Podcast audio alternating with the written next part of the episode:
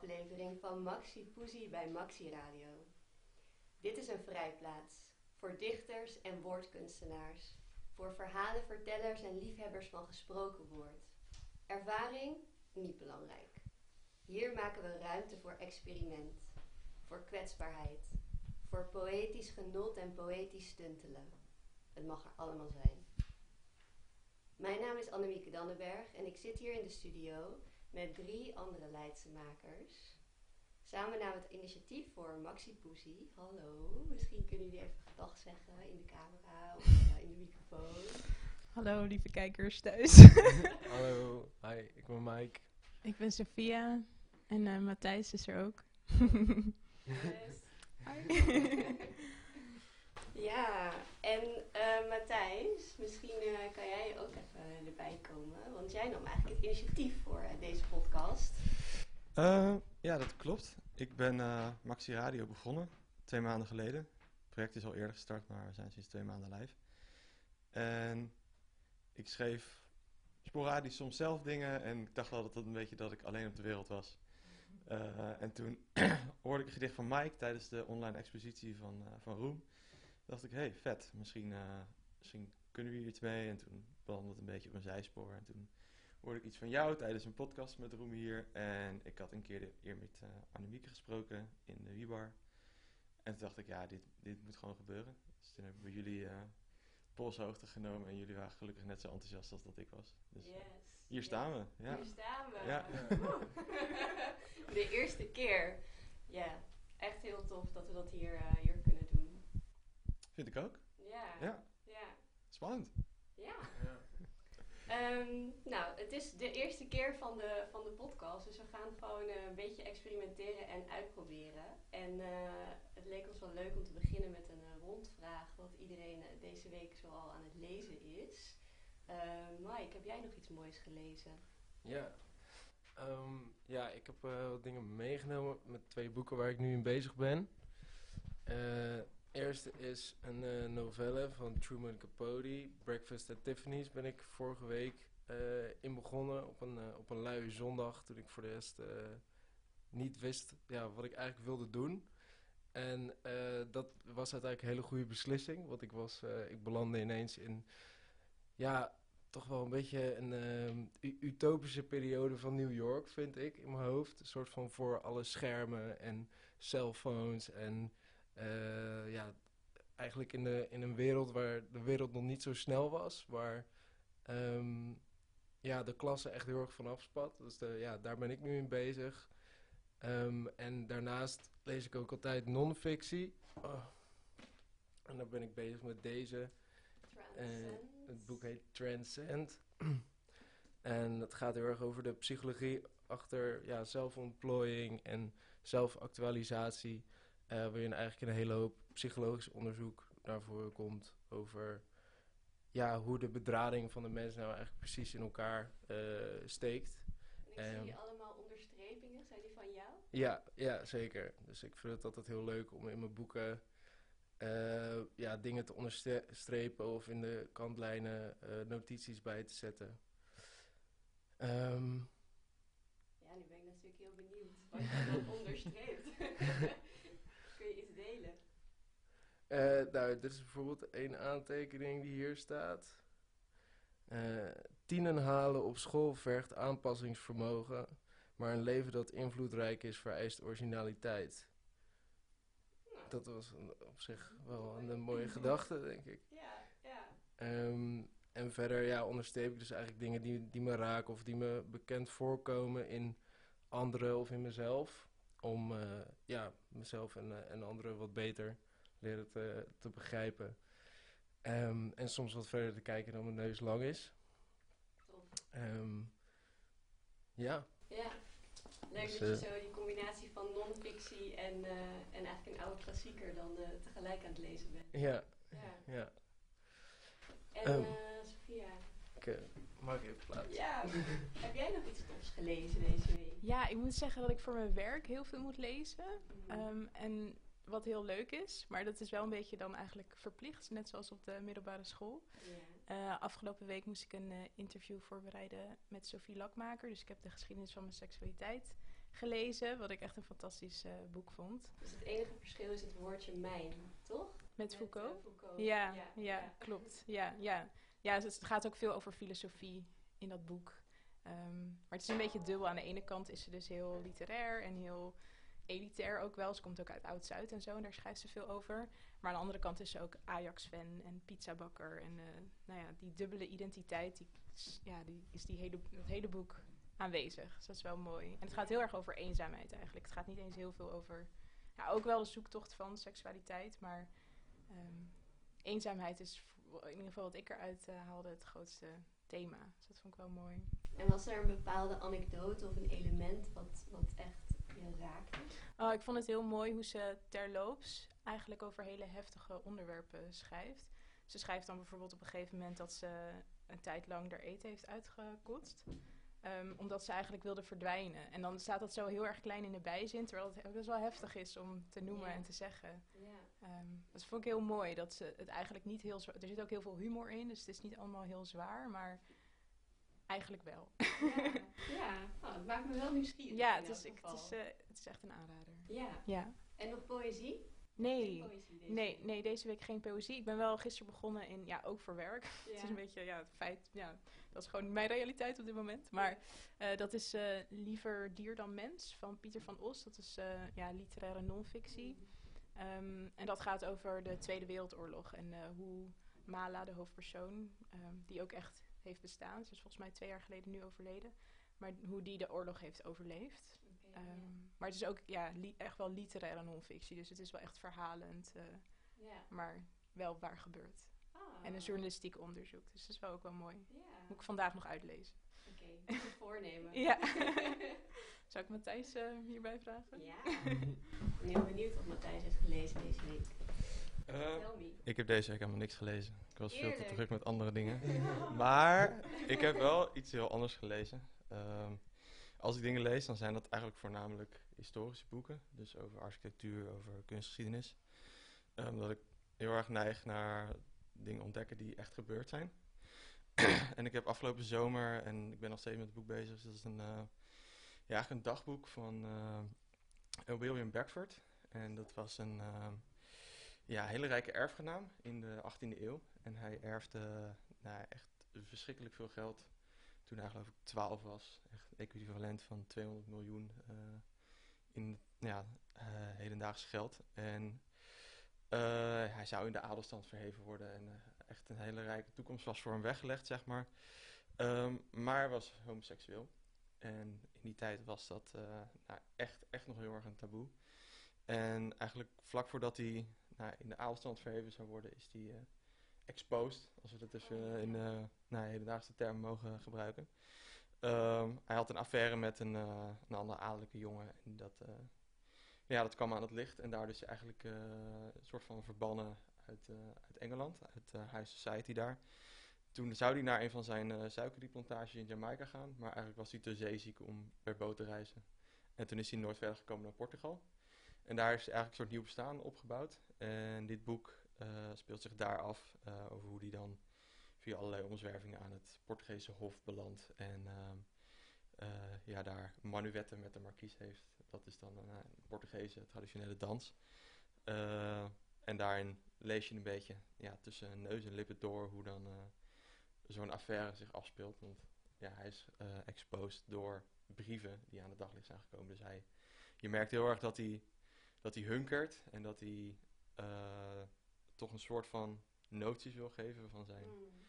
liefde daar, maar dat hij dat niet, niet op papier wil schrijven. En ehm, ja, dat, dat is heel mooi om, eh, om te lezen. Hij is ook echt een verschrikkelijk goede schrijver. Hij kan echt heel mooi met, met woorden spelen. Dus het is een, ja, het is een hele leuke combinatie tussen, tussen ja, en een, soort maatschappelijk thema en historie en Ja, gewoon fascinerend. literatuur. Ja, het is echt Door eh, wie is het dan geschreven? Door hem Door hem zelf? Het is, Oké, eh, het is wel een Nederlandse vertaling. Ja. Ik kan geen Portugees of Engels. eh. Nee, ja. Ehm, maar het is echt het is heel prettig om te lezen. Ja, Ja, ook die spanning dan dat je voelt van hij wil iets schrijven, maar hij is ook exposed door het schrijven. Ja, ja, Dus ja, die eerlijkheid, hoe je die dan ja het is heel bijzonder. durft in te zetten. Ja. Ja, en ook een soort inzage krijgen in ja, hoe het leven dan was voor, Ja. voor ja, mannen of, of vrouwen in die tijd die zo'n eh, seksuele geaardheid hadden en daar eigenlijk gewoon totaal niet, niet, niet voor openbaar konden komen. Nee. Ja. Ja. Dus dat heb ik gelezen. Ja, Ja. wow. Nice. Dat Ja. eh hartstikke mooie verhaal, joh. Je zei, het begint met ik heb niks gelezen. Ja, En er er komt met zo'n verhaal ja. Is Ja. Ja. Ja. Ja. Ja, wie is nu? Eh, Wat nu? eh, ja, ik, eh, ik heb ook iets gelezen. Ah, wat heb jij Ja. gelezen? Ah, eh, Ja. ja. Wat heb jij gelezen? Ehm, nou, ik ben nog bezig in een roman, De Mhm. Vreemdelingen, van Claudia Durastati, een Italiaanse schrijfster. En ehm, ja, het is, het is een heel bijzondere roman. Het is ook een beetje essayistisch en filosofisch. ehm, en, en een soort ideeënwereld die ze dan beschrijft. En volgens mij is het gebaseerd op haar eigen leven. eh, opgevoed door twee dove ouders. En, ehm, oh, er wordt even iets tussendoor eh, getoond. Volgens mij werkt je mic niet helemaal. Oh, is dat zo? Dan gaan we dat even. Ja, het is dan ergens wel grappig dat ik het net heb over een, een boek waarin dove ouders een eh, grote rol spelen. Ehm, ja, maar het is, een, het is een heel mooi boek en een bepaalde passage raakte me er specifiek in. En dat was een gedachte van de schrijfster over ehm, de ondertiteling. Mhm. Eh, en ondertiteling is vaak best wel saai, dus dan staat er vrouw fluistert en dan in caps lock wat er wordt gefluisterd. Ja. Nou, dat brengt totaal niet de sensatie over van wat fluisteren is. Mhm. Dus de schrijfster die pleit eigenlijk voor woordkunstenaars die aan de slag gaan met ondertiteling. Ja. Met glitters en bepaalde beweging in de woorden of eh, eh, gekleurde letters, ander soort lettertypes, gotisch als het horror is. En dat vond ik eigenlijk wel echt een heel tof idee. Ja, dan wordt ondertiteling een kunstvorm op zich eigenlijk. Ja, Mooi. ja, Ja. ja. Vet. Dus dat, eh, dat was het. Daar kan je ook echt heel veel dingen bij bedenken, denk ik. Daar kun je echt Ja. heel creatief mee zijn. Ja, ik kreeg meteen zin om zoiets dan maar gewoon te initiëren. Ja. In Leiden is altijd een filmfestival, geloof ik. Ehm, misschien om zoiets te doen Ja, met eh, woordkunstenaars. want ik zat ook eh, toen ik hierheen aan het lopen was, dat ik dacht, ja, een podcast is natuurlijk ook helemaal niet heel toegankelijk, want Nee, er is geen ondertitel of whatever. Ja. nee, dat is zo. Ja. Ja, en ik heb ook nog ehm, wat gedichten mee. Dus ik dacht, ik kan nu al wel even een kort gedichtje Gooi hem tussendoor. Ja. Ja, toch. Deze bundel is van eh, Judith Herzberg. Ehm, en het gedicht heet Zoals. Zoals je soms een kamer ingaat, niet weet waarvoor. En dan terug moet langs het spoor van je bedoeling. Zoals je zonder tasten snel iets uit de kast pakt. En pas als je het hebt, weet wat het was. Zoals je soms een pakje ergens heen brengt en bij het weggaan steeds weer denkt, schrikt, dat je te licht bent. Zoals je je wachtend, minutenlang, hevig verliefd in elk nieuw mens, maar toch het meeste wachtend bent. Zoals je weet, ik ken het hier, maar niet waar het om ging. En je een geur te binnen schiet bij wijze van herinnering. Zoals je weet bij wie je op alert en bij wie niet, bij wie je kan gaan liggen, zo denk ik, denken dieren, kennen dieren de weg.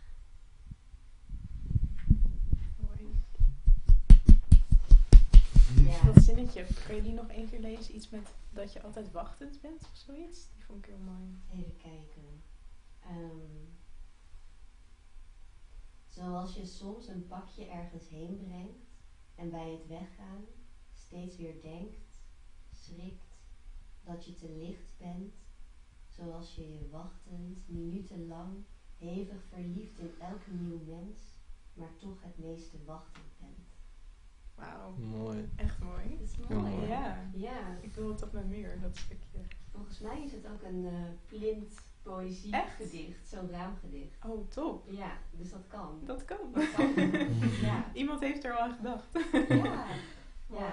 ja, ik vond het wel een mooi, mooi gedicht om, eh, om voor deze eerste keer mee te openen. Mhm. Ehm, vooral door die eerste zin, zoals je soms een kamer ingaat, niet weet waarvoor. Ja. Ehm, en het, de- deze hele eh, podcast is natuurlijk ook een beetje zoeken, experimenteren en we zien wel waar het schip strandt. Ja. Ehm, en ik ben ook heel benieuwd eh, hoe het voor jullie was om gedichten te schrijven rondom dit thema de eerste keer. Ja. Of dat enorm zoeken was, of misschien heel snel ging juist. Was dat voor jou, Sophia? Ehm, bij mij ging het best wel snel. Ik heb vaak dat ik dan s'avonds in bed lig en een eerste zin in mijn hoofd heb. En dan het ritme van het gedicht komt er dan achteraan. Ehm, en dan schrijf ik dat op in mijn telefoon en dan de volgende ochtend schrijf ik hem zeg maar uit. Of ik neem een voiceberichtje op in mijn Net- telefoon. ja. Oh. Ehm, ja, nee, het ging heel ehm, organisch en het vloeide er eigenlijk uit. Ja, ik moest gelijk bij iets denken ook aan de eerste keer. Dus eh, ja. ja, Ga je het verklappen of ga je het voordragen? ik kan het wel. Ik kan wel een beetje verklappen en dan voordragen. Ik ging, ik ging zo nadenken over eh, het leven. en ehm, dat je, nou, je, je hebt een karakter als mens, maar dat je ook verandert door de jaren heen. En dat je eigenlijk meerdere eerste keren hebt dat je jezelf ontmoet. Ehm, omdat je zelf verandert, maar ook omdat je anders naar de wereld gaat kijken. En misschien omdat je anders naar jezelf gaat kijken door de wereld om je heen. Dus ik heb eigenlijk vier momenten gepakt uit mijn leven dat ik voor het eerst naar mezelf kijk. En dat dan in een kort gedicht. Zal ik het maar gewoon Ja. voordragen? Wacht, even een boekje. Het boekje wordt erbij gepakt. En de, de kopjes zijn dus steeds levensjaren. Maar dat spreekt op zich voor zich. Oké. Twee jaar. De eerste keer dat ik in de spiegel keek, zag ik een gele bloem. Blaadjes omhoog, stengel rechtop. Met grote bruine ogen zag ik een groene wereld die ogenschijnlijk veilig leek. Veilig voelde. Veilig hoorde te zijn. Negen jaar. De eerste keer dat ik in de spiegel keek, zag ik het eiland van mijn vader. Met haar horizontale bomen, met haar eindeloze zand, met haar herkenning, vervreemding, het gestolen land dat geketend aan haar stiefmama, liever rijk dan kwijt, ik nooit helemaal zal vinden en mij nooit helemaal begrijpt. 16 jaar. De eerste keer dat ik in de spiegel keek, zag ik de navels van vriendinnen. Elk extra gaatje in het leer, oncomfortabel in mijn huid, alles wat ik wilde eten kwam vrij snel mijn strot weer uit. Ik heb het nooit gezegd, want ik was 16 in een dozijn. Welk meisje droomde nou niet, wilde nou niet, deed nou niet precies wat Anna zei. 26 jaar. De eerste keer dat ik in de spiegel keek, zag ik zeven kleuren. Rood, oranje, geel, groen, blauw, indigo, violet en werd op straat in zebravlucht gelijk de toon gezet. Een minderheid die minder schijnt, maar rijker is dan goud. En zo zei mijn spiegelbeeld voor het eerst: Wat hou ik toch van jou? Oh. Heel mooi. ja, Ja. Heel mooi. heel mooi gedaan, Ja, Sophia. Ja. Ja. Ja, echt prachtig. Kun je dat eerste stukje over die gele bloem Nog een keertje? nog een keertje? De eerste keer dat ik in de spiegel keek, zag ik een gele bloem. Blaadjes omhoog, stengel rechtop.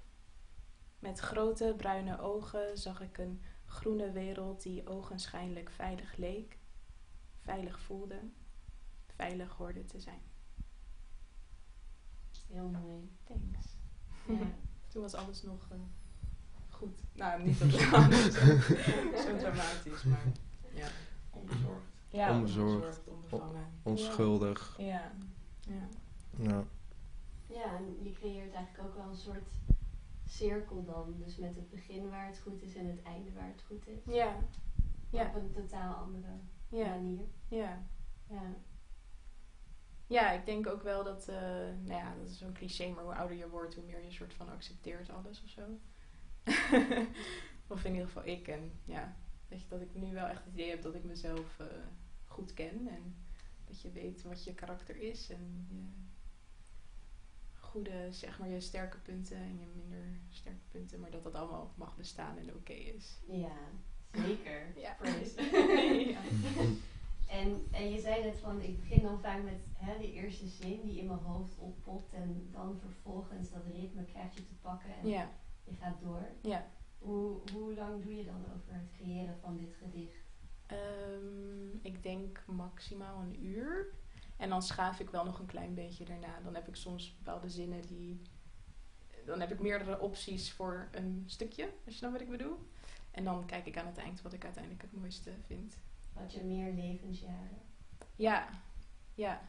Ik dacht eerst eigenlijk, volgens mij hebben wij het daar eerder een keer over gehad, dat om de zeven jaar jezelf verandert. Ja, daar hebben we het over gehad. Ja. Dus ik dacht, oh, ik wil dan eigenlijk ehm, steeds die zeven jaar pakken. Maar uiteindelijk eh, heb ik het losgelaten omdat ik dit uh, En toch, doordat je eh, jaren aangeeft en heel specifieke objecten gebruikt, voelt het alsnog heel symbolisch. Ehm, alsnog alsof er echt een bepaalde cyclus Ja, wordt gecreëerd. ja. Ja, ik denk ook wel bijvoorbeeld echt zo je tienertijd, dan, dan zie je de wereld ook heel anders dan nu. En ben jij het belangrijkste ever. Ja. Terwijl later kan je beter relativeren, denk ik. ja. Ja. Tof, dankjewel Sophia. ik ga plaatsmaken voor. Mike. Ehm, ja, ik denk misschien eerst Matthijs. Om een beetje afwisseling te hebben. Want ik denk dat mijn gedicht ook wel redelijk dezelfde thema's als die van jou aanhoudt. Dus misschien leuk om eerst wat anders te horen. Is goed. Kom erbij. Welkom Matthijs. Hallo, daar ben ik weer. Hoe was het voor jou om een gedicht te schrijven in deze thematiek de eerste keer? Ehm, na de eerste keer, dat, die, dat wekt natuurlijk meteen allerlei clichés op. En toen zat ik heel erg erover in van, ga ik mee in die clichés? Want het ding met clichés, ze zijn altijd waar. True. Ehm, en toen was het eigenlijk een beetje precies hetzelfde als bij Sophia. Toen schoot er iets te binnen. Ik weet niet precies wanneer het was, maar ik moest ergens aan denken. En toen dacht ik, ja, ik ga hier gewoon eh, in mee. En ja, toen ben ik gewoon gaan schrijven. En meestal schrijf ik dan wat op, heel snel. Gewoon echt binnen 10 minuten als ik ergens zit. Of soms op de wc zelfs. Eh, lekker rustig. Eh, en dan later, vaak als ik niet kan slapen, dan ga ik daar weer doorheen. En dan kijken van, joh, hoe, hoe gaat dat ritme goed? En wil ik wel rijmen of niet rijmen? En dan kom ik eigenlijk vaak wel weer bij het eerste uit. Ehm, en ja, het gaat over de, eigenlijk de eerste keer dat ik mijn, eh, mijn vriendin zag, in het echt.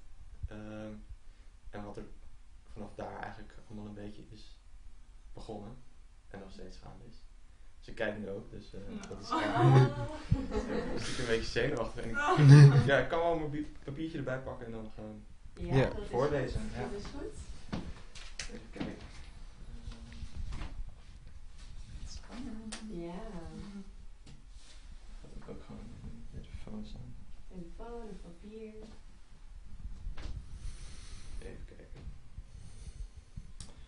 Oké. Een glimps. De allereerste keer.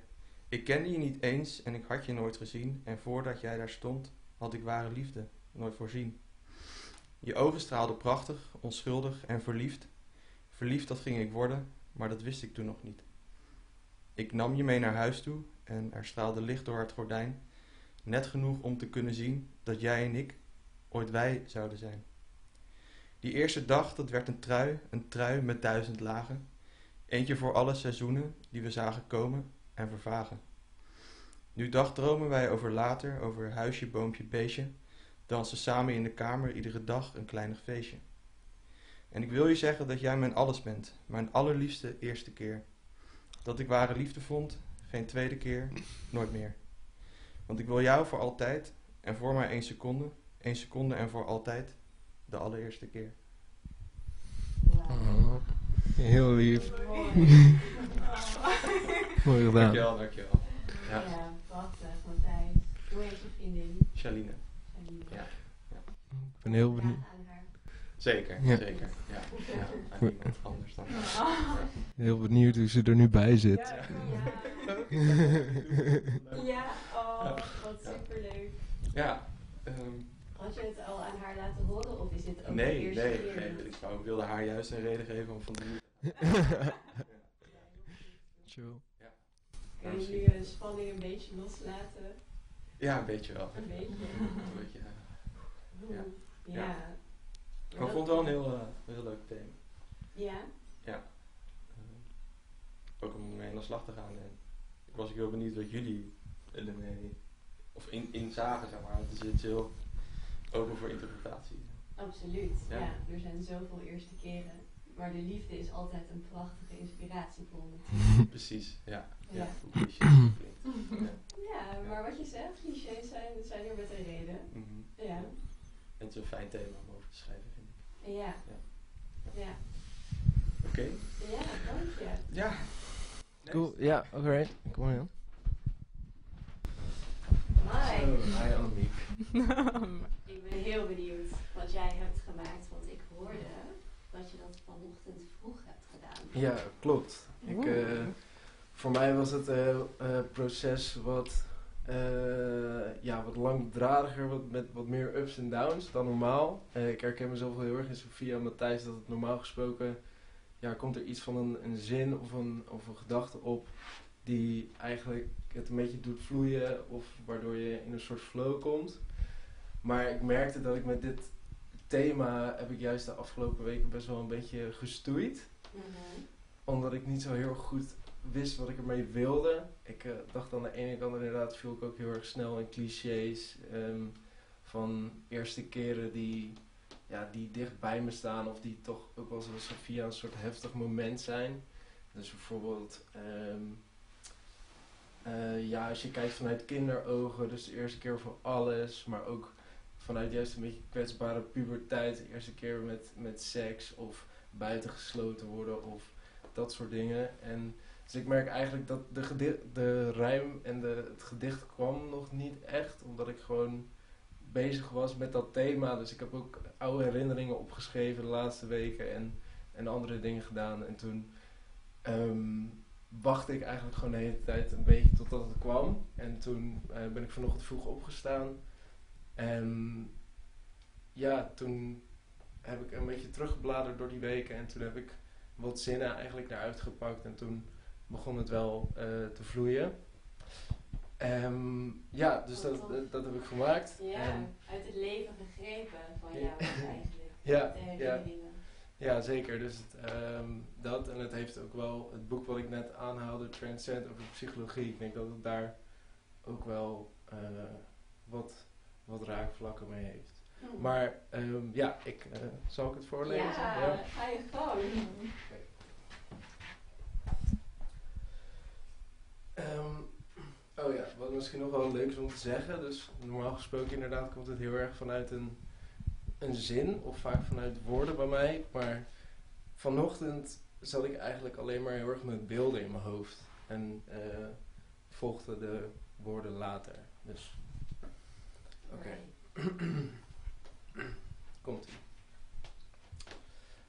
Ik slaap in een tentje, vastgebeiteld op schouders van titanen. Wachtend in de regen op de lente maak ik van stroppen, touwen en lianen. Ik kijk er als een berg tegenop, zoveel versies al vergeven. Ik zoek nieuwe weggetjes, turend naar de top, waar zoekers aan titanen kunnen kleven. Niemand doet dit alleen, zonder schouders, voorouders of stemmen in je hoofd. Sommigen zijn zacht, andere versteend, vol van vuur of al lang gedoofd. Bang, maar ook moedig, klim ik op en dans ik op koord. Uit de diepte word ik aangemoedigd, luister goed, hoor het woord. Laat los wat we niet nodig hebben, onder oorverdovend applaus en gejuich. Ogen en oren eindelijk vrij van kleppen, staar naar mijn schaduw en ik buig. En op dat moment worden wij samen één, denk ik, want ik zie hem niet meer. Zie ik alles van twee kanten, zie ik de wereld voor de allereerste keer. Mooi. Dankjewel. Echt heel mooi. Die zoekers die aan titanen kleven. Ja. Dat is zo'n zinnetje wat er zo bij blijft. Van, ja, hoe je jezelf dan eigenlijk omschrijft als zoeker. En dat, dat proef je ook heel erg in het gedicht. Van dat tentje. Maar je maakt ook die twist naar die oogkleppen die afvallen. Mhm. Ja, het is heel erg. Ik denk dat het ook een beetje raakvlak heeft met wat Matthijs eerder zei: van dat je heel erg geïnspireerd bent door dingen die echt gebeurd zijn, of mensen die echt dingen heb, hebben gedaan. En dat, ja, dat zie ik echt als, als titanen in mijn hoofd, zeg maar. Mensen die bepaalde gevechten hebben gevochten of dingen hebben bereikt. En ja, ik voel me daar altijd heel erg geïnspireerd door. Maar aan de andere kant voelt het ook heel erg alsof ik heel erg nietig of eh, heel erg klein tegenover dat soort mensen ben. Dus daarom Mm. voelt het echt alsof ik ehm, ja, daar soms inderdaad als een soort berg of ja, dat ik echt vastgebeiteld aan de zijkant daar probeer op te klimmen om een soort van net zo hoog eh, te kunnen zijn of net zo ver te kunnen kijken als zij dat konden. Ja. Ehm, maar wat nog niet altijd helemaal eh, wil lukken. ja, je hebt nog een heel leven voor je. Ja, ja, gelukkig. En op een gegeven moment schreef je van eh, dat je buigt voor je schaduw. Ja. Is dat dan dat je soort van de duistere kant van jezelf omarmt of zo? Dat je dat juist als kracht gaat zien? Of wat bedoelde je daar precies? Ja. Ik vond het heel mooi, namelijk. Ja, ja, het is heel erg. ehm, ik denk inderdaad dat dat precies is. Proberen te accepteren van de donkere kant van jezelf of de duistere gedachten die je soms hoort. Maar eh, in plaats van dat je je daardoor laat, laat meevoeren of ehm, soms dom- domme dingen doet, dat je juist eerst een momentje neemt en er naar kijkt en er echt mee in gesprek gaat. En ja, dan eigenlijk kan zien hoe je ja, stukjes van je schaduw kan integreren. Dus in plaats van dat het. ehm, daar gaat het denk- ja, eigenlijk over dat je ja, oké wordt met de, met de donkere kant van jezelf. Ja, Dat je hem integreert in plaats van er maar tegen blijft vechten. ja, dat het met je meewerkt in plaats van tegen misschien op een gegeven moment. Ja, Ja, mooi. ja, dat je ermee leert dansen in plaats van Ja. dat, je, ja, dat je er gewoon bang voor bent of dat het je een beetje lam legt. Ja, ja, heel mooi. Ja, Thanks for sharing. Ja, dankjewel. Ja, dank je. Heel tof. Thanks. Het is wel een goede eerste keer hoor. Echt, zeker. Ik ja. ben benieuwd of er dan nu ook mensen luisteren die denken, oh, ik wil ook een gedicht voordragen bij. Maxi Poesie. ja. Ja. Want dat kan. Dat kan. Ik kan gewoon een van ons een berichtje sturen op, eh, op de gram of eh eh Maxi Poesie volgen op Instagram. En daar eh, ja, kunnen we eh, gewoon kijken wanneer jullie langs kunnen komen. Zeker, Ja. zeker doen. Hey, en Mike, herinner jij je eigenlijk nog de allereerste keer dat je een gedicht of een verhaal schreef? Oeh, ja. Eh, ik denk een van de eerste keren dat ik dat heb gedaan, dat was, eh, moest ik, eh, zat ik op de basisschool. Toen zat ik volgens mij in, eh, ja, ik denk dat ik een jaar of acht, negen was. En toen moest ik een eh, gedicht schrijven voor, eh, het was kerst. Dus eh, ik moest eigenlijk een gedicht schrijven wat, ja, ging ja, daarover eigenlijk. Dus het moest een beetje een lief kerstversje worden, geloof ik. Ehm, en op het moment dat ik daar eigenlijk mee bezig was, toen zaten mijn ouders, met ook wat vrienden van mijn ouders volgens mij, ehm, aan tafel en toen hielpen ze me daarmee. En eh, ik weet nog heel erg goed, ik weet het hele gedicht weet ik niet meer, ik weet nog een paar zinnen. Oh wauw, hebt Ehm, een paar zinnen. Ja. Maar het heette eh Vrede op aarde in plaats van Vrede op aarde. en het ging iets als eh ellenlange rijen voor de kassa. En, eh, ja, bla bla bla bla, biomassa, ik weet het niet meer. Het was, eh, maar dat ging dus eigenlijk heel erg over eh, het feit dat er, ja, omdat wij het dan gezellig moesten hebben, dat iedereen eerst een week vol stress in een supermarkt met allemaal koopimpulsen en keuzestress moest staan. En de halve veestapel, zeg maar, weer eh, ja, in de pan moest. Dus je was acht jaar, je had gewoon kritiek op ons consumentistische systeem. Ja, ik weet niet of ik het was of mijn ouders. Ja. maar, maar ehm, ja, daar kwam, het, eh, daar kwam het wel op neer. Ehm, ja, en ik weet nog wel, volgens mij was de slotzin was zoveel dieren sterven voor ons genot of zo, geloof ik. Ik weet in ieder geval wel, mijn, mijn juffrouw op school vond het echt verschrikkelijk. En die had me ook nog even apart genomen van, Gaat het wel? ja, dit was niet helemaal de vibe waar, waar ik naar op zoek was. Dus eh, sorry eh, juf Corrie als je, als je kijkt. ja. mooi, mooi verhaal. Dus dat was eh, ja, de, eerste, eh, ja, de eerste keer die echt komt opdoen als je Ja, aan me vraagt. Ja. ja. nice. Dank je. We gaan, eh, we gaan alweer naar, eh, naar het laatste onderdeel van eh Maxi Poesie. Het gaat heel snel. En Matthijs heeft daar een stukje voor voorbereid. Over de muurgedichten. Ja, klopt. want we zijn natuurlijk in Leiden en we creëren dit met Leidse makers. Dus eh, dan horen de muurgedichten in Leiden er ook wel een beetje bij. Ehm, en die zijn sinds 1992 gerealiseerd, geloof ik, door Stichting Tegenbeeld. Weet jij hoeveel gedichten er hangen in de stad? Nee. Nee, dat zou ik niet durven zeggen. Nou, ik heb het opgezocht. Of course. Komen. Ja. 101. Oeh. Ja, ik ben benieuwd of dat nog up-to-date is, want volgens mij komen er ook af en toe weer nieuwe bij. Ja. Eh, maar in elk geval 101 op verschillende gevels en muren. Ja. En welke heb jij uitgekozen? Ehm, dat is de schoolverlater van Gerrit Komrij. En eh, bij mijn beste vriend thuis, Victor, eh, daar ben ik sinds het begin van mijn studententijd ja, onwijs bevriend mee. En via allerlei omzwervingen door zijn studentenhuis is uiteindelijk in de grootste kamer gekomen. Vanuit die kamer kijk je op de zijkant van het Kamerling Ondersgebouw, het Koch, en staat dat gedicht daar. En ik weet niet, dat, dat las ik altijd als ik daar op de bank zat met een biertje of een jointje. eh, of moe of eh, klaar om de stad in te gaan. En ik las dat altijd en ik dacht van, oh, als die tijd komt dat ik ooit de school verlaat, dan zal deze me bijzig blijven. En toevallig heb ik eh, vorige week mijn diploma opgehaald. Met Victor. Gefeliciteerd. En toen eh, zijn we daarna ook naar zijn huis gegaan om wat te eten. En toen zat ik op die bank en toen las ik dat gedicht weer.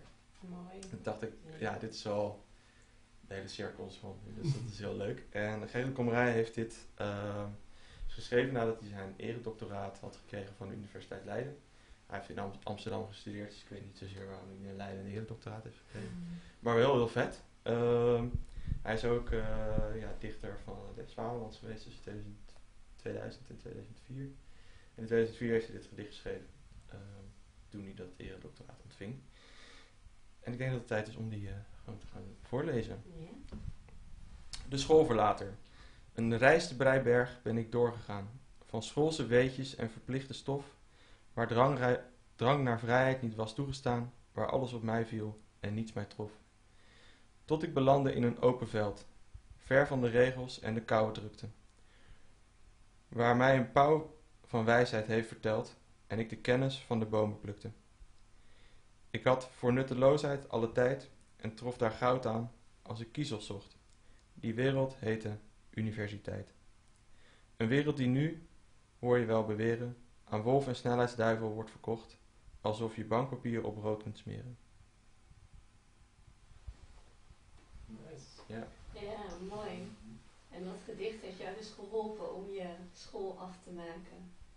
Onder andere. Onder andere. Ja, ja, ja. Ja, nee, ik vind het wel heel leuk dat, dat het dan een soort van toeval is dat het dan Ja. dat gedicht precies daar, vanuit die kamer, zo naar boven kon kijken op die muur. Dat dat daar dan stond. Ja. Dat is heel mooi. Ja. En waar is dat voor de mensen die eh, nu luisteren en denken, ik wil dat zelf even kijken? Ja, als je met je eh, gezicht naar Kamerling Ondergebouw staat, heb je daar links de Nieuwsteeg uit mijn hoofd. En dan als je dan richting eh, het Pieterskerkhof loopt, Denk ik. Ja.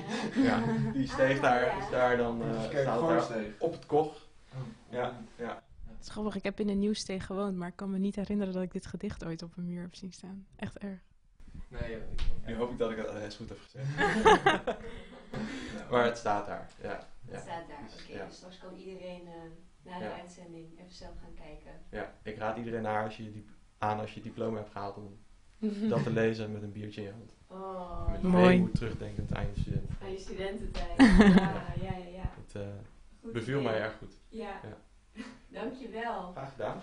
Ehm, nou, we zijn eigenlijk alweer aan het eind gekomen van de eerste keer van Maxi Fusie. Ehm, en ik wil jullie natuurlijk heel erg bedanken. Sophia, Mike, Matthijs. Ehm, ik wil ook Joosje Bos bedanken voor het ontwerp van ons beeld. En ehm, Mark Jansen voor de hele vette jingle. Die ga ik straks nog een keertje laten horen. Ehm, ja, wij gaan deze zondag verder vieren en eh, we hopen jullie ook. En als je nou een keer een gedichtje wil voordragen in de uitzending of eh, iets wil vertellen over een muurgedicht of wat dan ook, eh, laat het ons weten. Matthijs, hoe kunnen ze dat allemaal doen? Gewoon een, een bericht sturen naar Maxi Radio. Naar Maxi Radio. Ja. Top. Via Instagram, Facebook, website. eh, of naar Maxi Poesie. We hebben ook eh, Instagram nu. Oh, we hebben gewoon een eigen Instagram. We hebben gewoon een eigen Instagram. Oké, nou dan kunnen jullie een bericht sturen naar de Maxi Poesie Instagram. Woe! Jij ook bedankt, Annemieke. Heel erg bedankt, Annemieke. Graag gedaan. Oké, tot de volgende keer. Doei!